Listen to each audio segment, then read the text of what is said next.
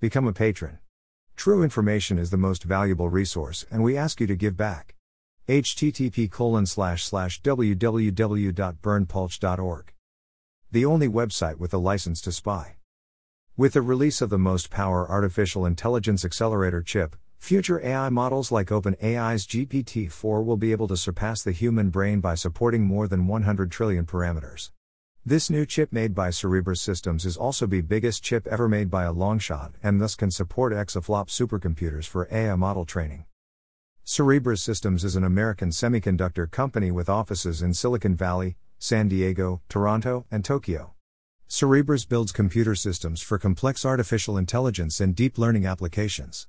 Dash every day is a day closer to the technological singularity.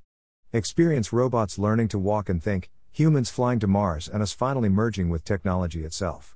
And as all of that happens, AI News cover the absolute cutting edge best technology inventions of humanity. Email address. Subscribe.